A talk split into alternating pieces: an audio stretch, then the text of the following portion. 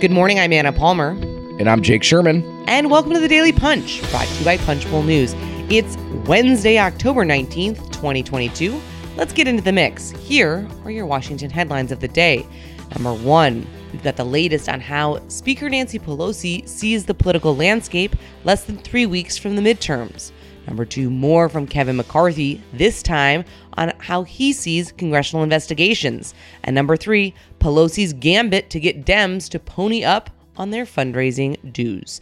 All right, Jake, let's get to it. It has been a blockbuster week here at Punchbowl News uh, with a lot of uh, news being made on the Republican side with your traveling with uh, Kevin McCarthy last week, but we are leading this morning's newsletter.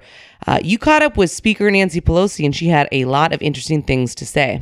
You know, it was difficult. Yesterday, we were discussing. Um, I was back in the Capitol. It felt good to be back in the uh, in our uh, in our uh, familiar surroundings. Um, so yeah, yesterday in the Capitol, we were discussing today's edition, uh, and we uh, decided to to lead with Nancy Pelosi. I caught up with Nancy Pelosi yesterday um, in the Capitol, where she was making a brief stopover. I, she has been in her in her telling has been averaging five states a week um, over uh, the last couple weeks, and I was, I mean, I I believe it to be honest with you, because I was when I was with McCarthy last week, I, we were in four states in two days. So, so I, I get, I I feel, I feel her. Also, I will say, Anna, just as a side note before we get into Pelosi, after seeing how people like Pelosi and McCarthy travel and like just bust their butt right before the election, I can see how they get so pissed off when someone tries to challenge them for their leadership job. It's like,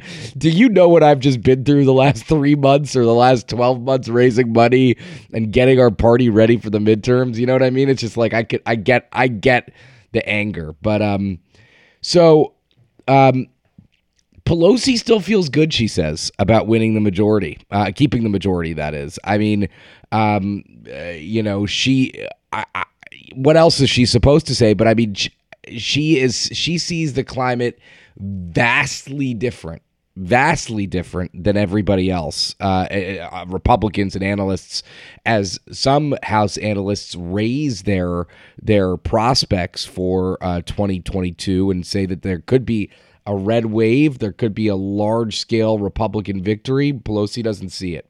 She says the the the the, the um, the party or the country is with the Democratic Party when it comes to the issues. She just need they just need their voters to turn out. Um, obviously, elections are in some respect about about turnout, but not totally. I, I found this to be interesting, Anna, and then I'll I'll let you tell me why I'm right or wrong, or why Pelosi's right or wrong in this instance.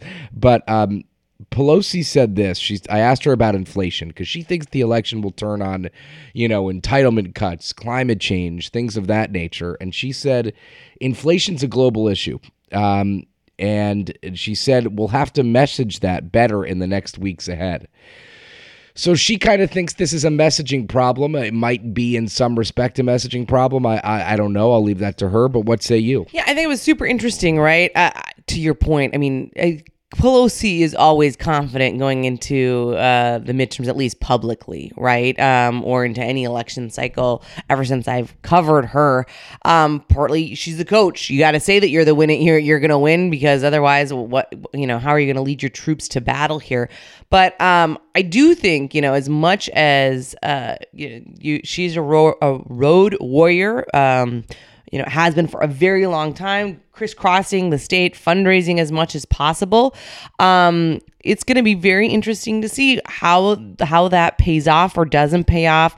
You know, this continuing kind of hand wringing about fundraising is something, uh, and particularly when it comes to super PACs and the Democrats' inability to match Republicans there. Um, you know, she's obviously clearly frustrated by that. Uh, the thing that you know I think is going to be really interesting coming out of that is this isn't something new, right? Um, her fact that the fact that super PACs, it's not like this is some new device that Democrats haven't quite figured out what to do with it. Um, they need to to embrace it. It's not they're not going anywhere, right? And so as much as as there's complaining about how Republicans are better at it, that they can find people to write un, unread unlimited checks, you know, then maybe the Democrats need to search a little harder. Um, so I think that I- that that kind of argument just does does not I I think falls a little bit on deaf ears in, in terms of what she's saying here um, this morning. I, uh, the Supreme Court might also have something to say about her trying to pass a bill to, uh, or not that this will ever get signed into law, I don't think, but um, yeah, I mean, eh, I, I don't know what to say here. I mean, the fact I, I- Democrats are getting crushed uh, in super PACs. I mean, and they and as you said, they got to do something about it. I mean, it's just it's not it's not um it's not the playing field is not level in the sense that Republicans are just raising so much more damn money than Democrats are. Um, and I don't know where they, I don't know how they catch up. I mean, yes, corp- uh, we, we've discussed this before, but it's worth repeating. Yes, corporations give to Democrat to Republicans. Yes, they have, you know, people like Miriam Adelson who cut, you know, 10, 15 million dollars of checks a, a cycle. I get that, but that's just the way the cookie crumbles and and democrats have to find a way out of that and that's and and you know i and, and god democrats have the white house Why- isn't joe biden out there doing a fundraiser for for uh, house majority PAC? i mean that's something the white house I, I get that the DNC transferred a couple million bucks. You know, I think they transferred total of eight and a half. I mean, think about this for a second, Anna. The DNC has given the DCCC eight and a half million dollars this cycle. The RNC has given the NRCC sixteen million dollars this cycle. CLF is, you know, kicking the the the behind of HMP. Where is Joe Biden on this? Where are the Democratic? If like, it's an if this election money- is an existential crisis, as Democrats are trying to make it out to be, right? The future of the republic. act like it. Where are they? Yeah, we act like it. I mean, act like it. If this is for the soul of the country, as Joe Biden says, then why the hell isn't he raising money for HMP, which can collect unlimited donations? We should have written that. That's actually kind of a good idea. It's a good. It's a. It's a. Clearly, we got a lot of thoughts here. Um, I want to point out one other quick thing that Pelosi said, which um, I thought was super interesting. Uh, before we move on to our number two story, but uh, you asked her about whether she's worried about Kevin McCarthy becoming speaker, and here is her response. This is Pelosi speaking. Quote: "We're going to win this election, so I don't even entertain that notion, but." It should be of concern to the Republicans. Yeah, Pelosi doesn't think much of uh, Kevin McCarthy. that much is clear. Um, I don't think they think too much of each other. Um, you know, um, uh, I'll let that quote speak for itself because it is uh, it is quite uh, it's quite telling. All right, let's go to the number two story of the morning, Jake. Um, this is uh, the I believe the the last uh, item we're going to be doing on this Kevin McCarthy um, inter- several set of interviews that you did, super interesting on Investigation Nation. McCarthy talking about how House Republicans uh, are planning to investigate uh, and to go after Joe Biden's administration as well as certain issues. Um, certainly really interesting particularly his his response to you on the line of questioning about impeaching a member of president joe biden's cabinet Yeah, so let's focus on that for a second. I asked McCarthy about impeachment. Uh, let's use the caveat here that this could all change because Republicans, there are Republicans who want to impeach um, a member of Joe Biden's cabinet, maybe Biden himself. Um, uh, he said the country doesn't like impeachment used for political purposes. If anyone ever rises to that occasion, you have to. But I think the country wants to heal and start to see the system that actually works what we've done in the commitment to America, but we're really focused on the economy, crime, and the border. Voters don't want you to focus on it. We're focused on accountability. I said to him, Has anybody in your view risen to that level? And he said, No. Um, uh, if you spent all that time arguing against using impeachment for political purposes, you got to be able to sustain exactly what you said. Um, uh, you know, th- that's interesting to me. I mean, uh, again, let that quote for, speak for itself here. Um, that's about as firm as a. And, and listen, Republicans understand that impeachment probably, and they're in, in according to the polls that they have, is a political loser uh, for them, and so is overreaching on investigations.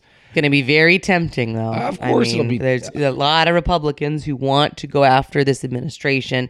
Um, clearly, he McCarthy's not, you know, like trying to light the f- the fire there. But it'll be interesting to see whether or not in six months he is still able to tamp it back. Yeah, I, I we'll have to see how that how that plays out. And remember, anybody can go to the floor and or anyone could author an impeachment resolution. Um, and and you have to imagine that somebody has um, you have to imagine that that will happen. I mean, uh, just it will. Uh, you know, uh, it it will happen at some point. So that'll be McCarthy's. That'll be McCarthy's job to beat back. I think one other just quick thing uh, as we wrap this up this morning, also super interesting that McCarthy said he doesn't like the idea of select committees, those special panels created to delve into discrete topics. Um, that, that just as a you know kind of an interesting perspective, considering the fact that we've just coming out of this January sixth uh, select committee. He, he does seem to be considering one uh, when it comes to the U.S. withdrawal from Afghanistan uh, last year. Um, just an interesting uh, kind of theory of the case there as to we as everybody's trying to game out what does this mean, what doesn't it mean um, in terms of how McCarthy is could potentially lead House Republicans in a majority. Um, any any last thoughts here before we move on to our, our next item?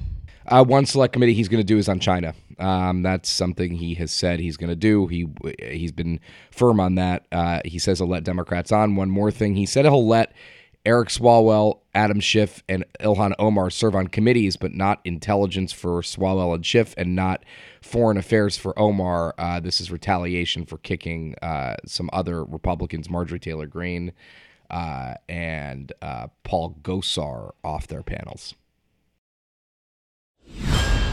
All right, and the number three story of this morning Speaker Nancy Pelosi, we talked about this this this drive for money and uh, the drive to get you know the the problem the Democrats are having on the super PAC front. But another problem she is having is getting her fellow House Democrats to pony up their dues to the D DCCC. Uh, she's got a new effort uh, afoot saying that she would match whatever dues House Democrats pay to the D Trip through October 25th. Uh, going to be interesting to watch and see if that all of a sudden makes it rain here in Washington. Doesn't seem like it to me. Maybe it will around the edges. There, the I mean, you know, they just dropped four million dollars CLF on Sean Patrick Maloney. They got bigger issues than dues, I would say. But um, listen, Pelosi's been firm, been been um, pretty consistent on this. They need to pay their dues, and Democrats have not been paying their dues. So that's kind of the that's kind of where they are and that's kind of what they need to figure out. They need to figure out in the future how to get more people to pay their dues. I mean republicans pour money into the nrcc granted the dccc typically does better than the nrcc candidates are doing better um, than uh, democratic candidates are doing better than republican candidates. So um, uh, you know we'll have to see how that works out. Uh, just a reminder i'm going to be sitting down with senator marsha blackburn this morning at 9 a.m talking big tech mobile technology security and the App Store. Uh, would love for you all to join us virtually. We are full for our in person, uh, but you can RSVP at our new our event hub at punchbowl.news. You can also sign up for our free morning newsletter at punchbowl.news. Thanks so much for listening. We really appreciate it. Have a great day and stay safe.